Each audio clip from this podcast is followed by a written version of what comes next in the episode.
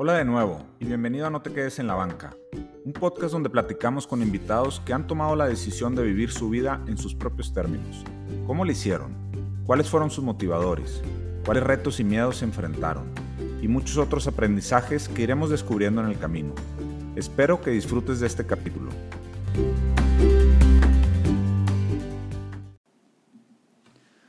Hola a todos y bienvenidos a No te quedes en la banca. El día de hoy nos acompaña Lalo Pérez Verona, socio y fundador de Buna, que se define como un café rico que conserva ecosistemas, y de Make Lalo, una red de granjas, tienda y cafetería. Adicional, Lalo también está como director en Deliro Restaurante, un lugar donde compartes alimentos que hacen bien. Lalo, es un gusto tenerte como invitado el día de hoy. Gracias, Mauricio. Buen día.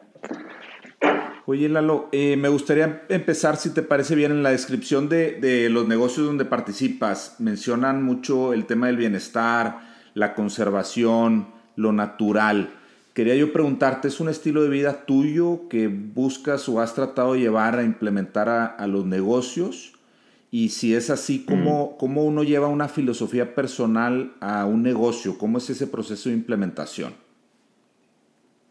Sí, sin duda es algo que, perseguimos eh, y, sin duda creo que tiene raíz en, una pues, necesidad propia y yo creo que no, no, es sola, tratamos de buscar rodearnos de gente que comparte el deseo de un estilo de vida que busca el bienestar.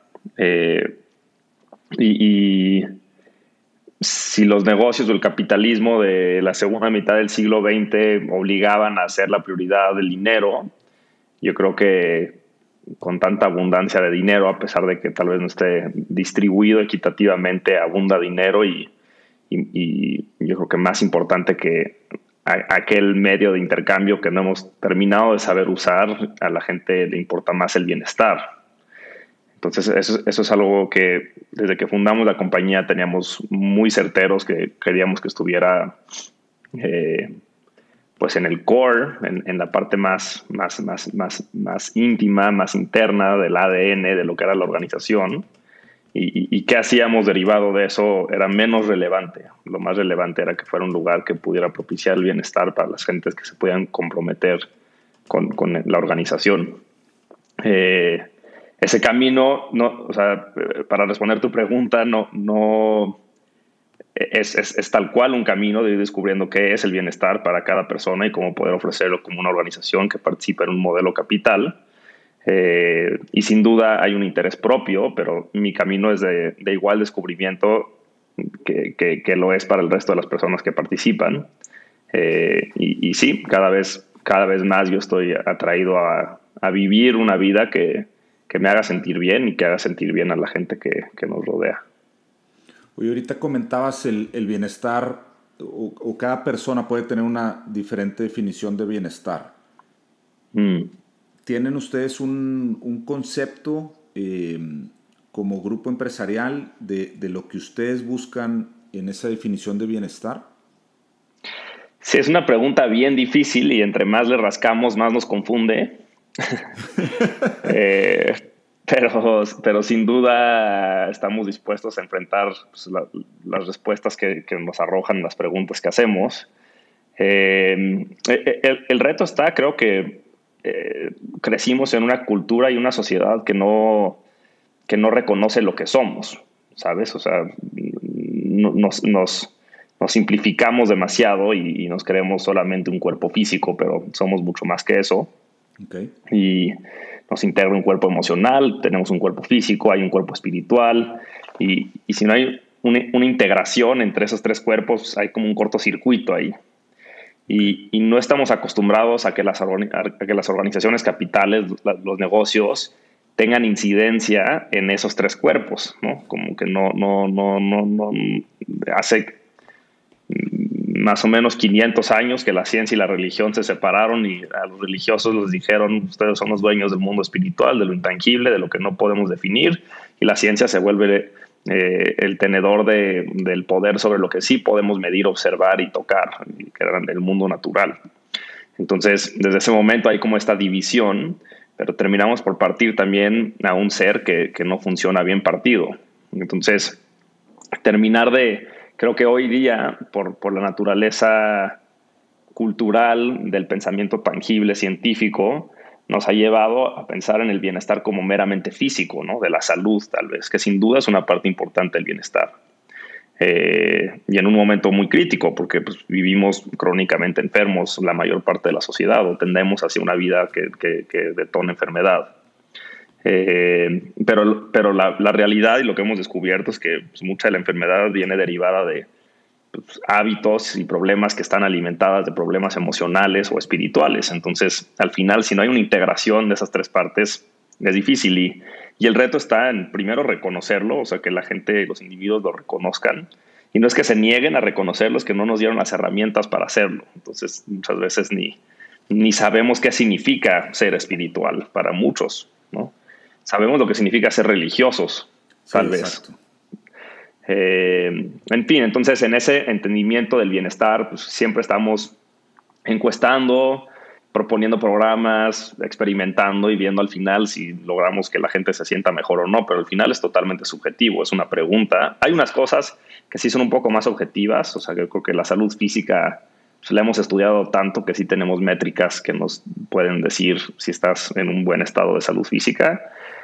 Pero fuera de eso, la verdad es que nosotros dependemos de lo que nos dice la gente, ¿no? ¿Te encuentras bien o no? Y eh, ahora justo estamos empezando, después de una década de mil iteraciones de, de, estos programas, estamos empezando una nueva, un nuevo programa que se llama Cultivando Seres para la gente que trabaja en las organizaciones. Y, y pues trata justo de, de primero responder a las necesidades. Hicimos una encuesta muy linda en donde la gente está muy comprometida y muy feliz donde trabaja, pero también simultáneamente muy estresada.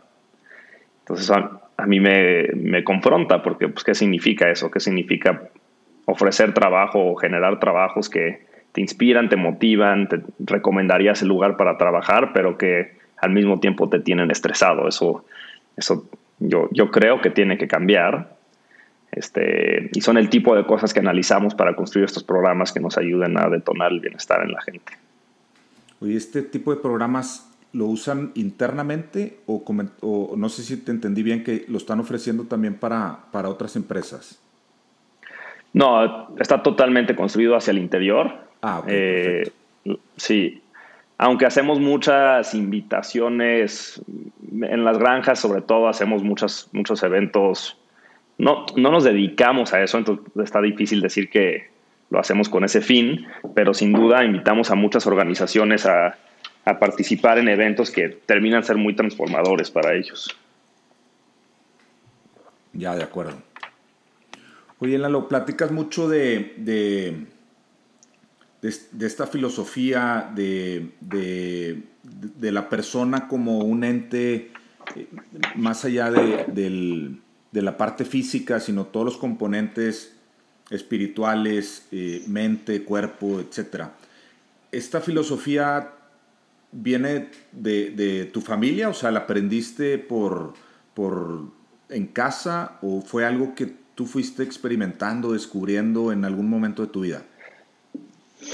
Sí, no, siempre he pensado que a la familia uno puede asimilar lo que aprende ahí o reaccionar contra lo que aprende ahí. Yo creo que en este caso para mí es una mezcla de las dos. Mi papá estudió medicina, pero nunca se dedicó a ese ramo eh, por una situación familiar ahí. Y, y luego eh, mi mamá siempre tuvo un enlace fuerte con la naturaleza, entonces a pesar de crecer en la Ciudad de México, que es tal vez el entorno más urbano, uno de los entornos más urbanos en el planeta, ella siempre buscaba los rinconcitos de naturaleza y parques a los cuales pudiéramos pasar tiempo, tratar de escaparse a la montaña fuera de la ciudad y demás. Y, y tal vez para mí eh, ese vínculo al bienestar viene, viene de, del malestar, o sea, de, yo sentir malestar, ¿no? De, de, no entender el malestar que sentía en mi vida desde, desde joven realmente. Eh, y ese malestar se expresaba desde un dolor de panza hasta, hasta ansiedad, ¿sabes? Y tratar de entender por qué, por qué sentí esas cosas. Y, reconocer que pues, los diferentes organismos culturales, tanto la familia como la escuela, pues, de, chavos o son los que con los que participas o tu círculo de amigos, pues no tenían ni mucho menos respuesta, pero menos herramientas siquiera para poder entender por qué me dolía la panza y por qué tenía ansiedad, ¿sabes? Pues yo, yo veía muy carente en, en, en, el mundo en el, con el cual convivía una capacidad por, por, por, poder ayudar a la gente que no se sentía bien.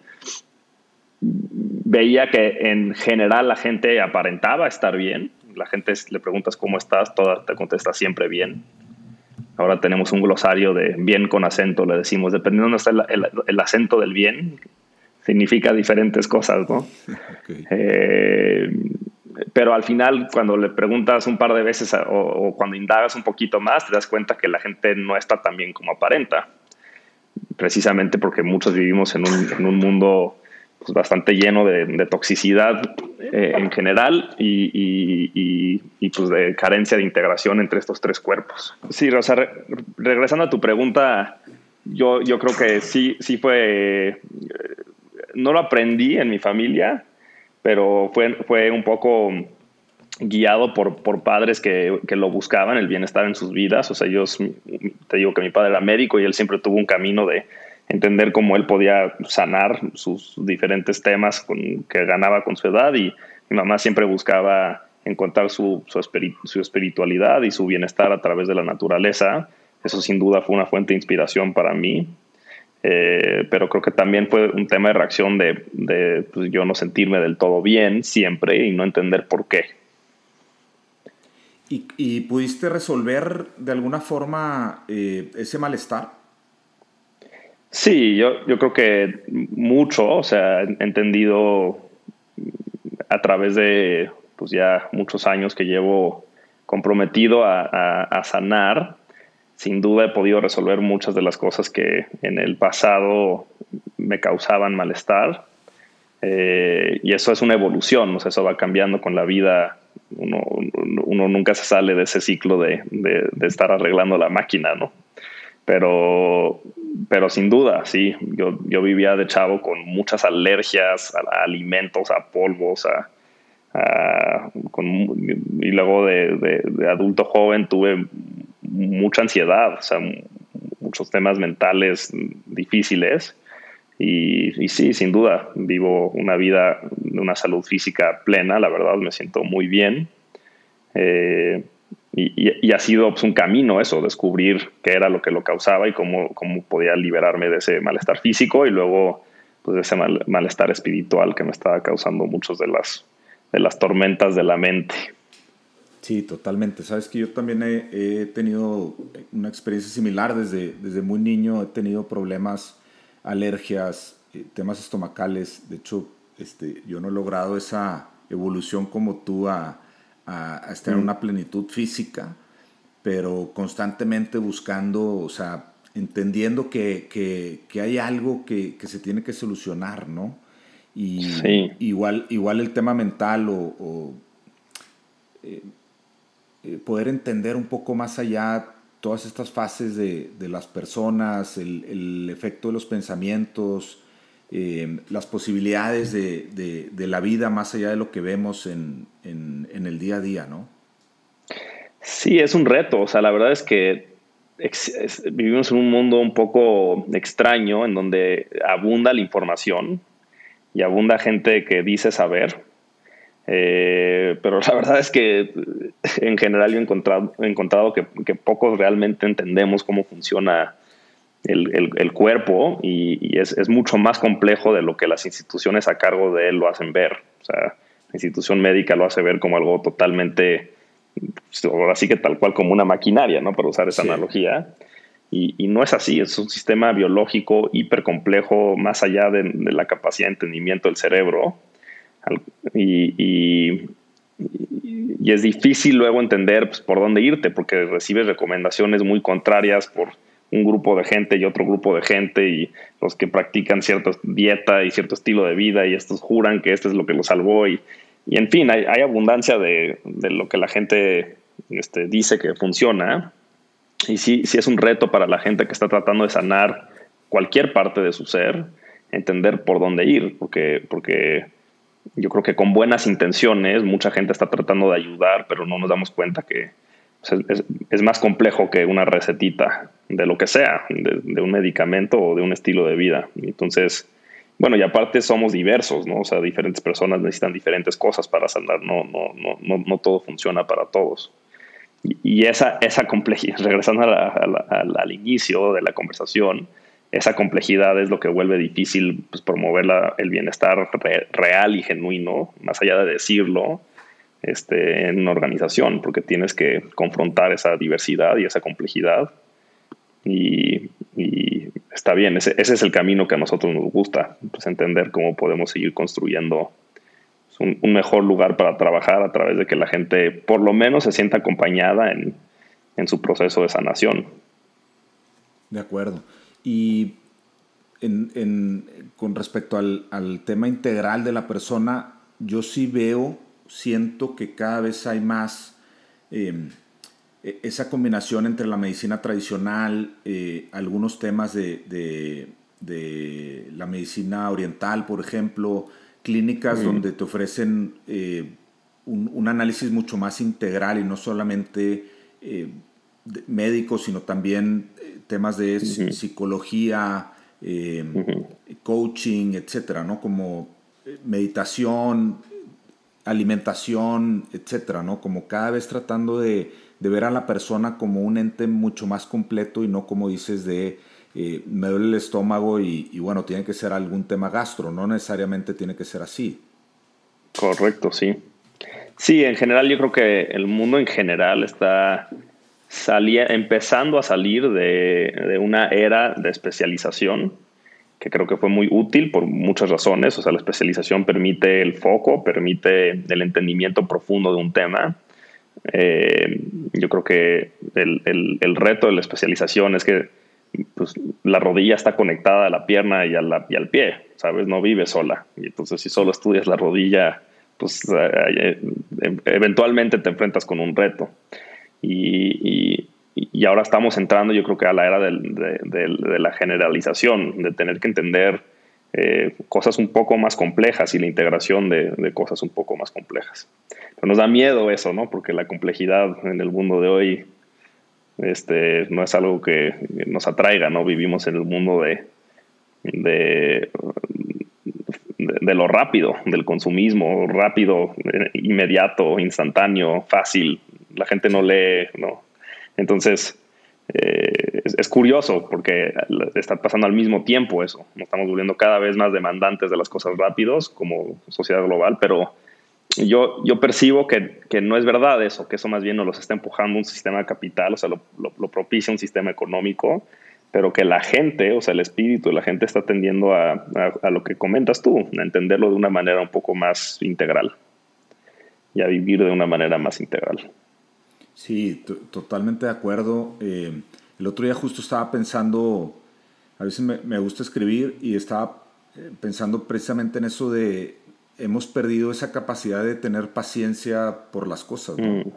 Este, Incluso la gente manda un WhatsApp ahora y asume que, que ya estás por enterado y además espera una respuesta lo más rápido posible y tienes activos que si las palomitas lo leyó o no lo leyó y si lo leyó y no te contesta te empiezas a desesperar.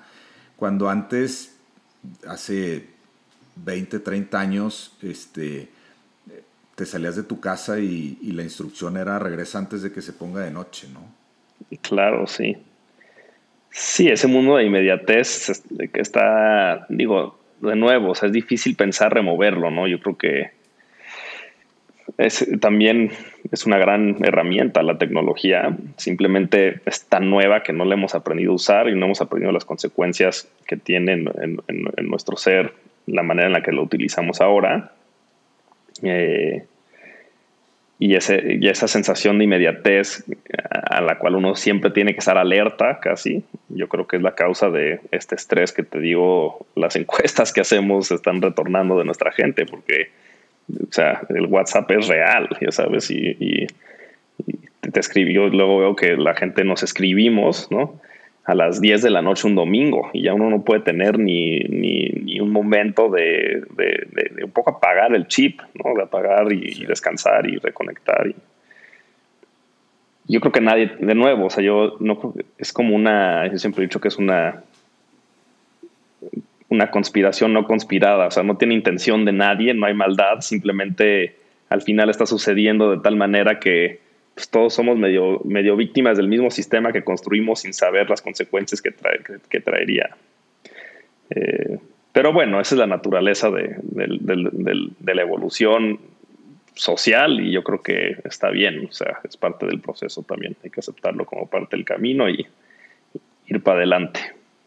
Sí, de acuerdo, y también eh, cada quien puede establecer ciertas reglas de, o sea, depende de ti también el reaccionar ante esa solicitud de información o dejar tu teléfono por la paz un rato mientras descansas o haces otro tipo de actividades, ¿no? Sí, total, total.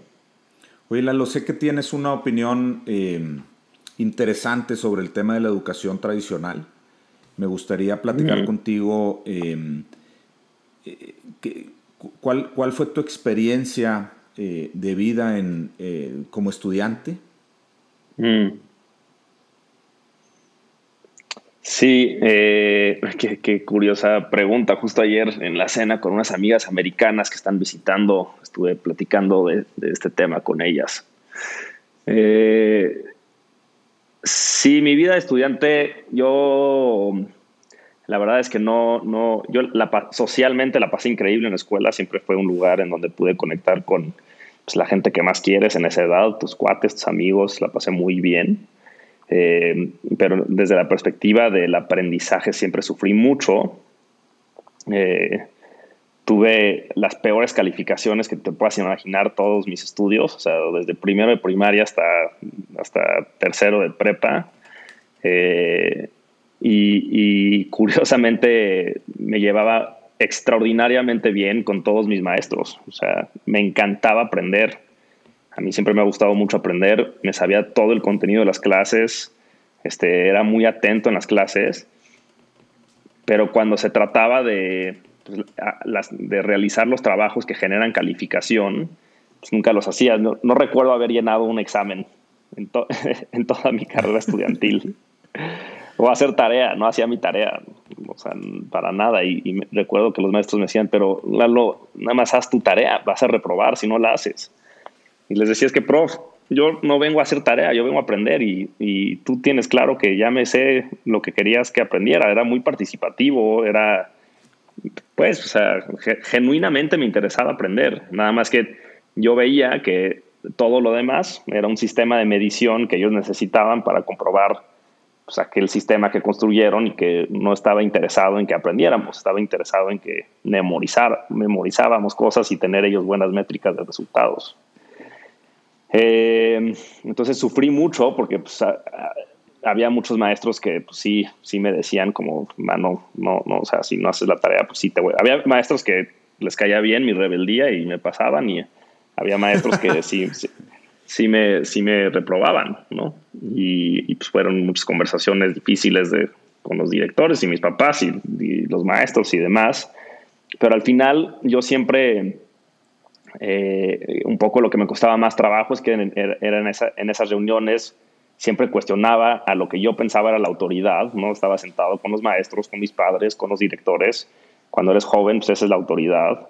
Y yo les decía, a ver, no estoy entendiendo, o sea, yo estoy aquí con mis maestros que les pueden eh, atestiguar que yo estoy, soy participativo, me porto bien, este, me sé el material, estoy logrando la encomienda, aprender, estoy aprendiendo el contenido. ¿Por qué no entendía por qué tenía que hacer estas cosas que me, me, causaba trabajo entender por qué el sistema no estaba propiciando diferentes maneras de aprender? O sea, que tuviéramos que sujetarnos a estas, estos procesos estandarizados como si todos fuéramos iguales.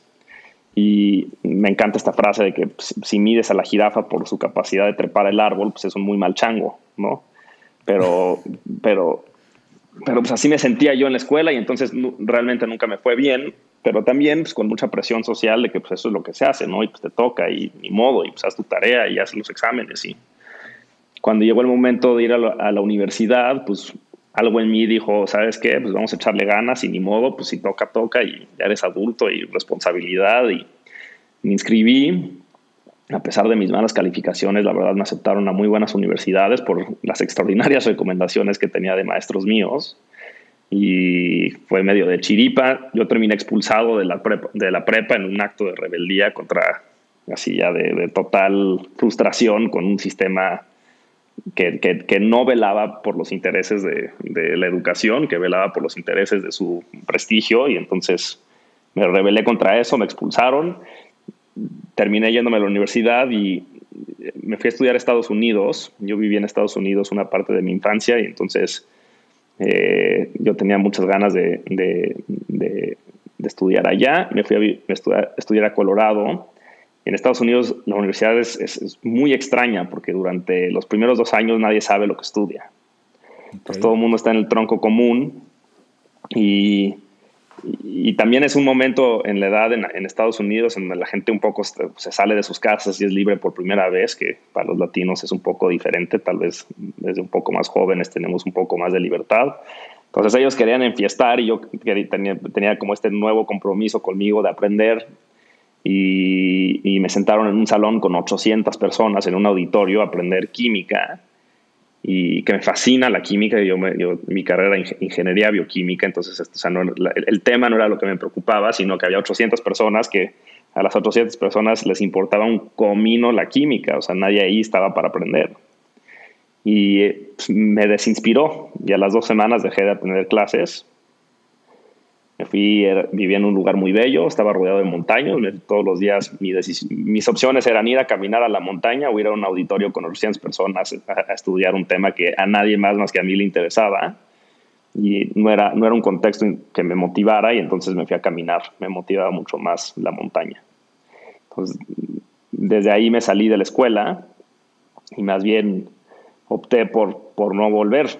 Eh, y desde entonces Recuerdo que me, topé con el trabajo de un, de un doctor inglés, doctor de educación, no de médico, que fue una persona que, muy reconocida, de hecho tiene una plática muy linda en TED, si la quieren ver, se llama Ken Robinson, y, y, él, él, un poco cuestionaba el sistema, el modelo educativo moderno y cómo está modelado a través del de el sistema de fábricas de la revolución industrial.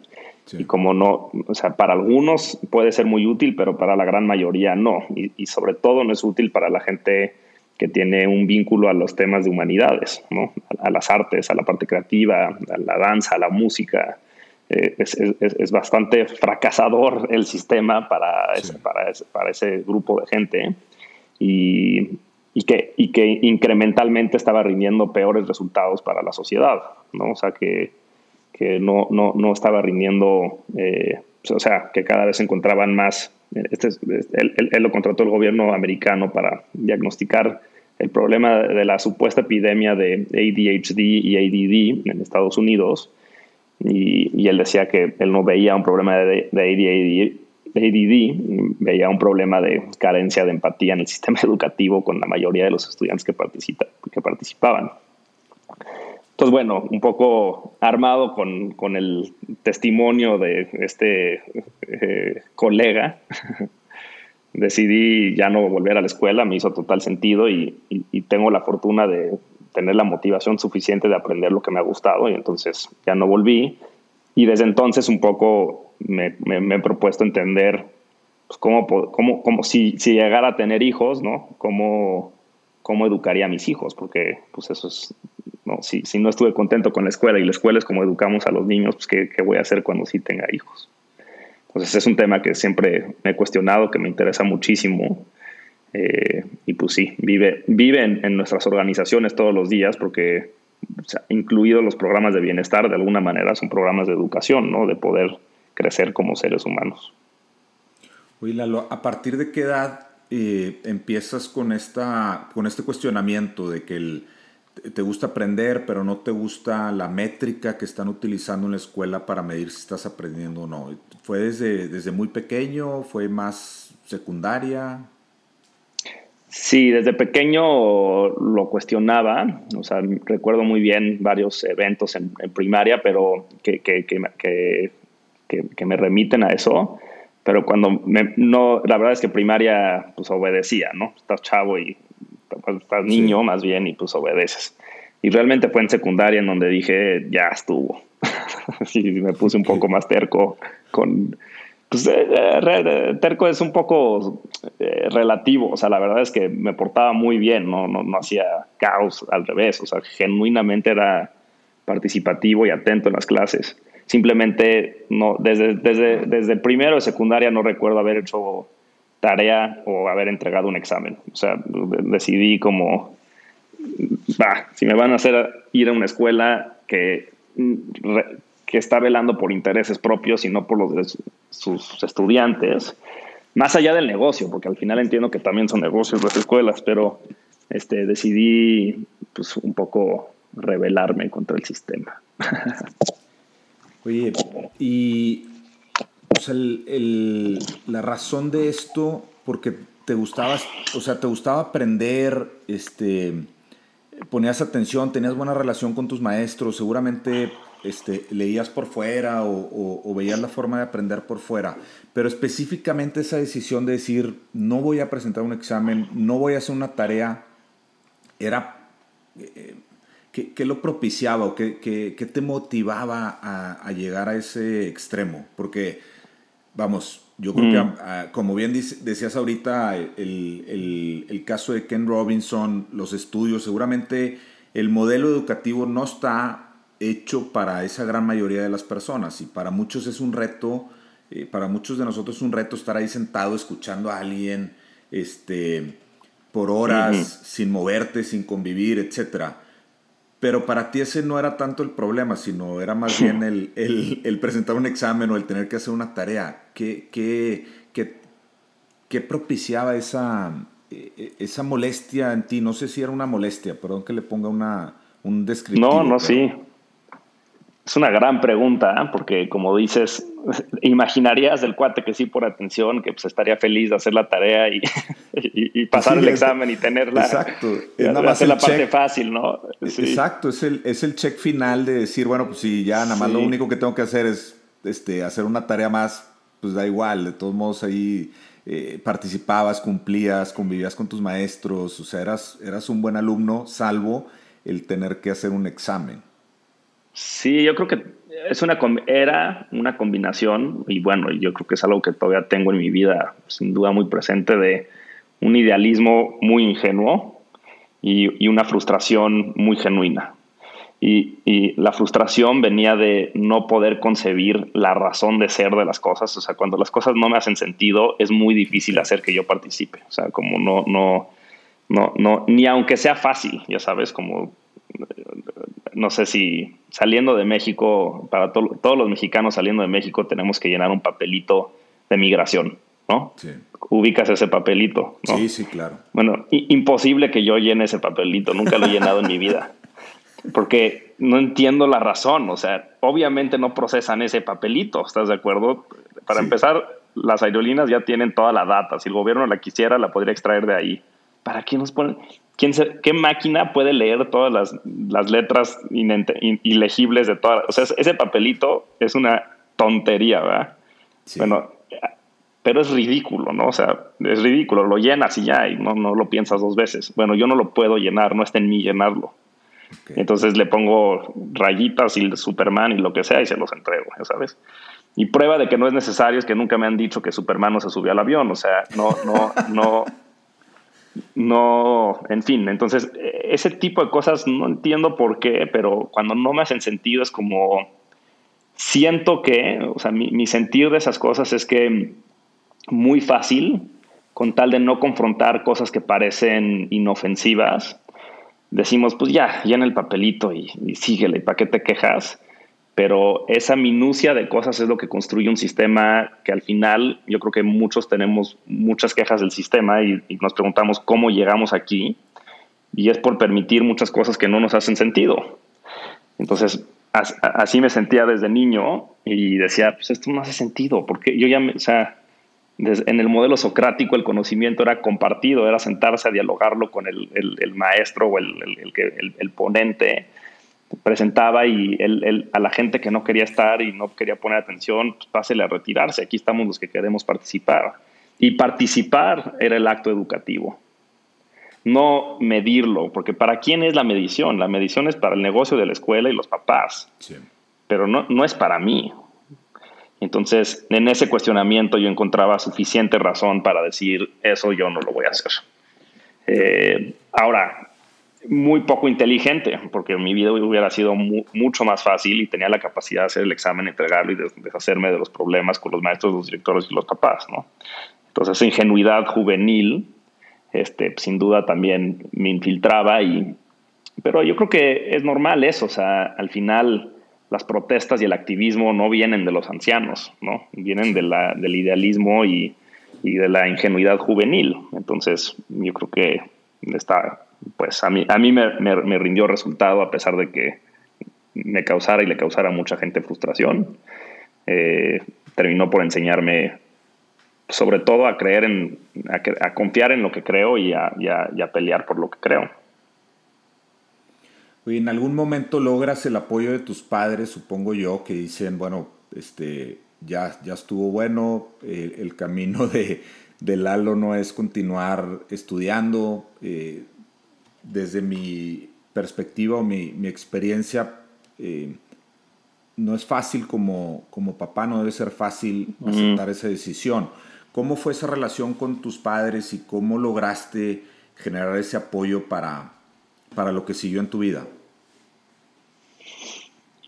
Yo creo que el apoyo, la, parte del apoyo que es incondicional de un padre a un hijo, siempre me he sentido que le he tenido de su parte y, estoy profundamente agradecido con eso. Eh, ya, más, ya más práctico y aterrizado a la realidad, hubo mucha tensión, mucha resistencia, muchas peleas, o sea, no, no, no la pasé nada bien y, y mis papás estaban divorciados y entonces también eh, había que saber manejar eso, ¿no? Porque yo recuerdo cuando me quería salir del... Bueno, mi papá era durísimo con el tema de las calificaciones, pero durísimo. Y, no podía entender que yo no me sacara buenas calificaciones. O sea, era un tema muy difícil. Eh, y que, que, un poco alimentaba que yo no me las quisiera sacar, ya sabes, porque pues... sí, sí, parte de la dinámica, ¿no? Claro, pero bueno, eso, eso sí fue un tema de tensión. Yo no quería ir a, la universidad al principio, me dijeron no hay manera de que no. Este, en ese momento de la prepa yo, este, la verdad es que no tenía una adicción, pero, pero me cacharon fumando mucha marihuana en ese momento. Y recuerdo que, bueno, súmale al chavo, o sea, me puedo imaginar desde la vista de un padre que dice, no estudia, reprueba sus calificaciones, fuma marihuana, no, pues esto va a ser un problema seguro, ¿no?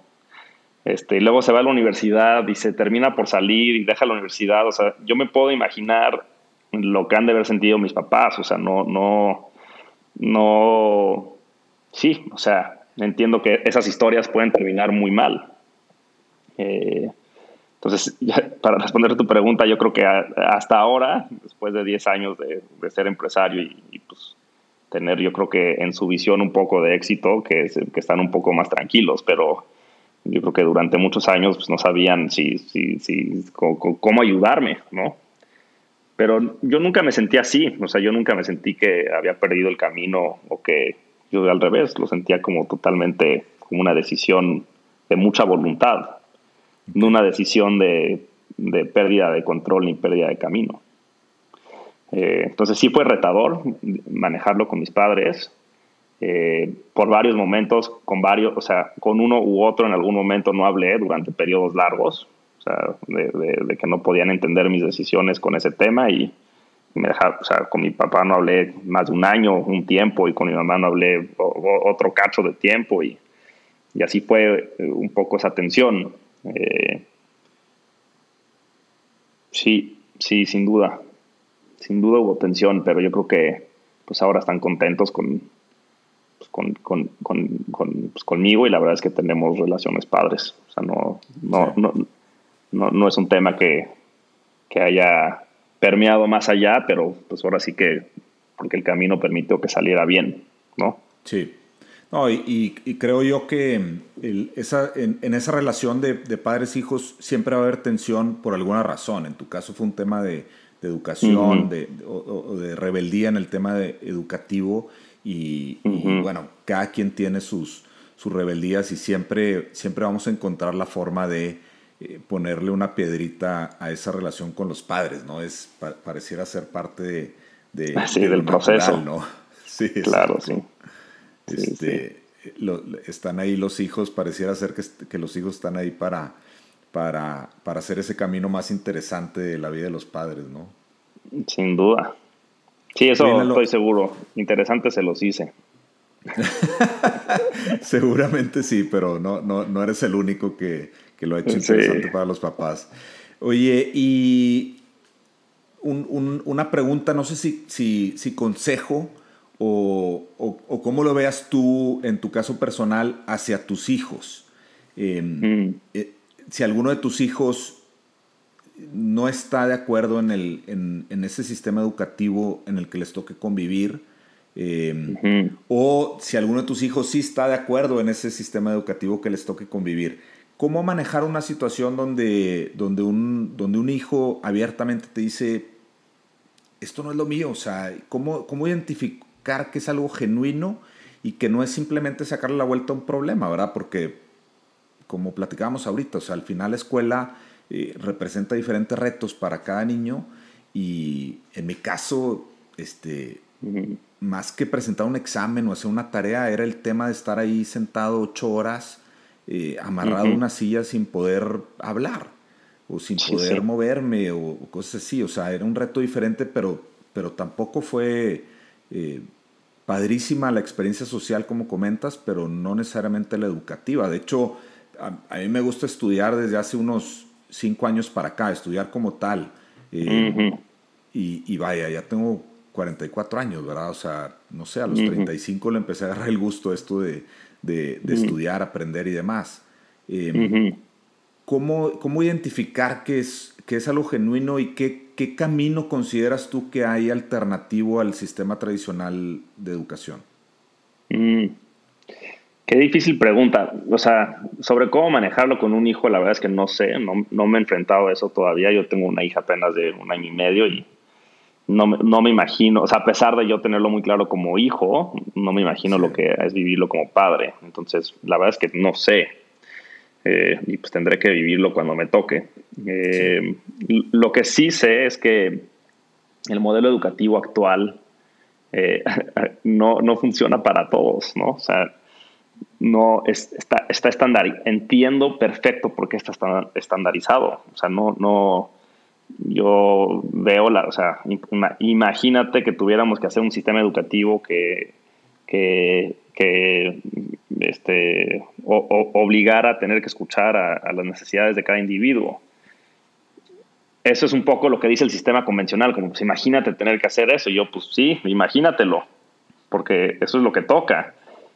Y abundan ejemplos, ¿eh? o sea, en el mundo hay muchos esfuerzos de, tratar de hacerlo de otra manera y eh, yo ahorita terminando esta, esta, mi hija está por cumplir este, dos años y entonces vamos a llevarla a una escuela Waldorf, que es un modelo educativo basado en primero integrar el ser emocional, por ejemplo.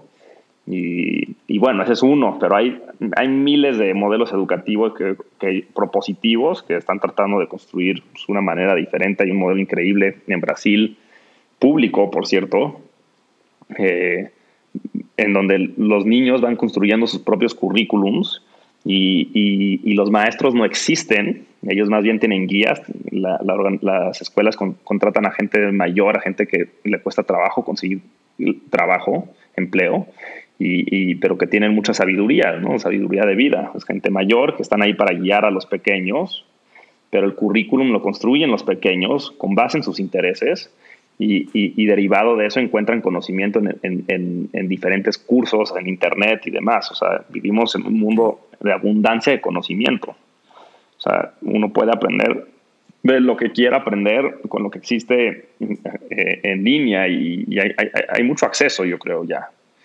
Eh, lo que pasa es que tampoco todos aprendemos así, ¿no? Hay gente que sí se necesita sentar y que le, que le recibir oratorio ocho horas. Entonces, el reto es, yo creo que es sí escuchar a los niños. yo creo que si a, si a un niño o joven no le está yendo bien, hay que saber escucharlos, porque, porque eh, esta idea que luego tenemos los padres de forzar nuestro modelo educativo en ellos, pues no, no parte por reconocer que no son nosotros.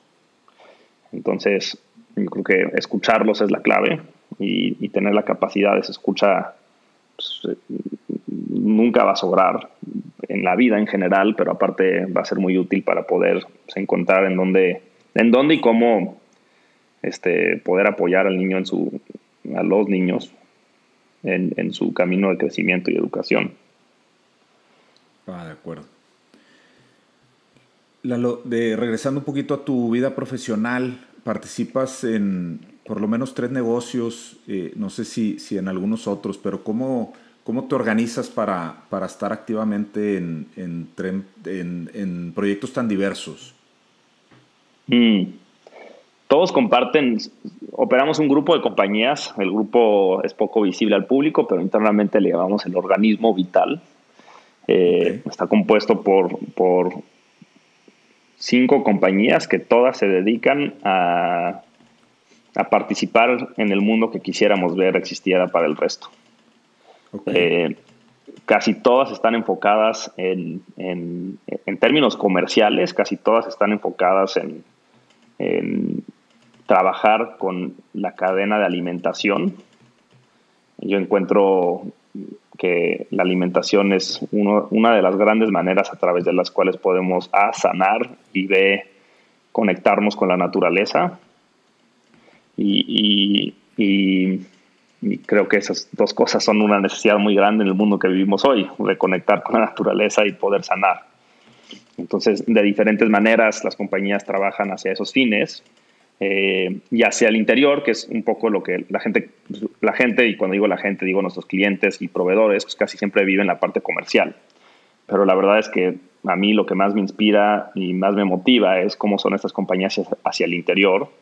Y, pues, llevamos ya muchos años eh, probando, experimentando y desarrollando modelos organizacionales que, que realmente reconocen la capacidad infinita del ser humano la capacidad creativa que existe en la diversidad y, tratar de propiciar pues, un entorno de bienestar para que la gente pueda venir a dar la mejor parte de su ser. Son, son compañías en donde la gente crece mucho, está muy retada. Siempre he dicho que es extremadamente incómodo trabajar con nosotros. Suena increíble porque cuando la gente escucha esto y va a la oficina y ve las oficinas y ve a la gente trabajar, pues ahí es un ambiente, la verdad, muy padre. Eh, pero es incómodo porque pues, en la mayoría de los trabajos pues vas, te dicen qué hacer, lo haces, te dicen si lo haces bien y se acabó, te vas a tu casa, te desconectas. Aquí te preguntamos quién eres y te preguntamos quién quieres ser y te preguntamos cómo estás y, queremos que nos digas más allá de solo bien. Y eso es incómodo porque no estamos acostumbrados a que nos preguntes, a que nos pregunten quiénes somos. Muchas veces no lo sabemos ni contestar para nosotros mismos, entonces es un lugar de mucho crecimiento, son lugares de mucho crecimiento, eh, pero lindos. Y, la manera en la que me mantengo activo, pues tiene que ver con, la verdad, un gran equipo. Hemos logrado atraer a gente increíble que, pues, trabaja muy bien. Nosotros usamos un modelo de gestión autogestivo. O sea, la gente trabaja es, responsable por las cosas que tiene asignada y yo no me dedico a estar supervisando las tareas que ejecuta la organización.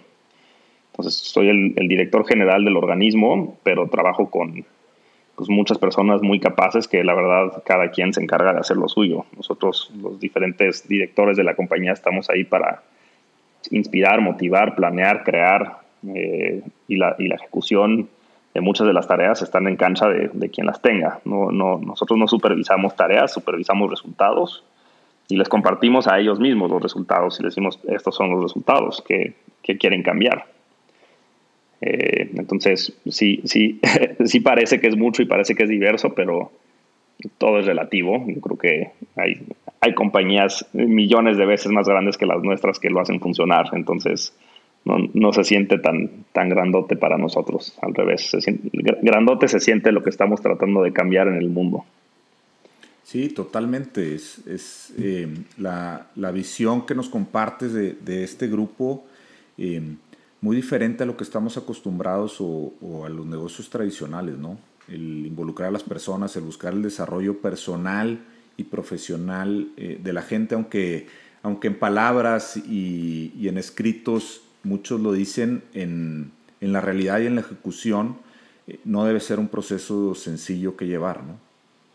Sobre todo Para encontrar a la gente que participe con ustedes, ¿no? Gente que, que, tenga ese mismo compromiso de, de, de, hacerlo con sus compañeros, ¿no? Desarrollar y ayudar a los compañeros por el bien común. Sí, es sin duda lo más difícil, es, es, encontrar a gente que pueda trabajar en este modelo. De nuevo, es atractivo para yo creo que cualquiera, ¿no? O sea, cualquiera escucha lo que acabo de decir y dice que padre, yo quiero trabajar ahí, pero de ahí a realmente tener el deseo, la voluntad, la capacidad, la vulnerabilidad de poder hacerlo es, es un brinco grande. Es, es, caro para nosotros contratar. Nosotros nos tardamos tres meses en entrevistar a las personas y, lo saben, ¿no? O sea, la entrevista inicial no es más que un breve conocimiento y, les decimos, vengan a trabajar tres meses aquí pagado para que entiendan a lo que se están suscribiendo, entendamos si, si, si, si trabajamos en el mismo modelo. Y muchas veces yo creo que la mayoría no funciona y, gastamos mucho dinero entrevistando a personas, pero al final nos quedamos con las personas que trabajan bien y cuando es una, eh, vale, esa inversión vale la pena, porque cuando una de esas personas trabaja bien y se une al equipo, trabaja por 10, ¿sabes? O sea, y, no es que, y no es que trabaje 24 horas al día, 7 días a la semana, es que trabaja con un compromiso y una eficiencia mayor porque viene de su interés genuino llevar a cabo la responsabilidad que le han asignado. No viene de una delegación corporativa, no viene de una encomienda jerárquica, viene de, un, viene de sí mismos. Y eso tiene mucho poder. Eh, sí, sí es difícil, sin duda, es difícil cada día de ese modelo, se siente muy caótico muchas veces. Yo creo que si algo tiene bueno el sistema piramidal jerárquico es que es muy ordenado y, causa muchos problemas, pero un sentimiento de que pues, alguien sabe y hay un poco de paz, ¿no? Y si, si, todo se cae, pues no es mi problema. Y aquí es exactamente al revés. Aquí es, si algo se cae, es problema de todos y necesitamos todos juntarnos a ver cómo resolverlo. Entonces sí, sí hay una sensación mixta de un bienestar profundo, pero al mismo tiempo de una responsabilidad profunda. Y la responsabilidad, pues, por más padre que sea, siempre pesa. Eh, entonces sí, es difícil y pues, mi chamba principal es poder manejar esa sensación y, el modelo organizacional dentro de la organización para que pueda vivir dentro, del, dentro de un mundo totalmente contrario, porque el mundo y la expresión capital es exactamente opuesta ni una es una organización social, ni una asociación civil, somos negocios que rinden, este, sí, que rinden capital y beneficios capitales, entonces tenemos que balancear siempre esas, esas, dos, esas dos cosas.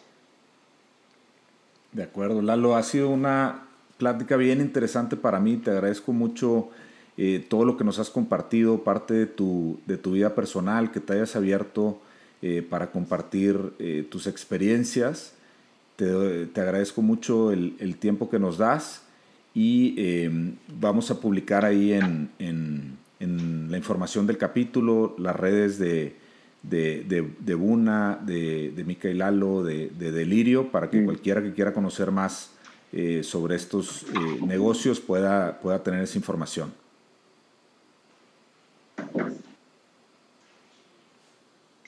Buenísimo. Gracias a ti, Mauricio. Ha sido un gusto. La verdad es que no, es todos los días que uno puede abrirse así. Para mí es un ejercicio en vulnerabilidad, que es uno de los valores que tratamos de promover siempre en las organizaciones. Y te agradezco a ti el tiempo. Al contrario, Lalo, muchísimas gracias. Nos vemos. Que estén bien.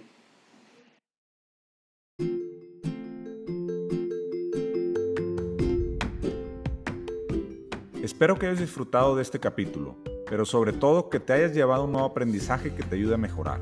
Recuerda que si cada día mejoras en 1%, en un año serás 37 veces mejor y verás un cambio radical en tu vida. Los pequeños cambios con el efecto compuesto generan resultados espectaculares a largo plazo.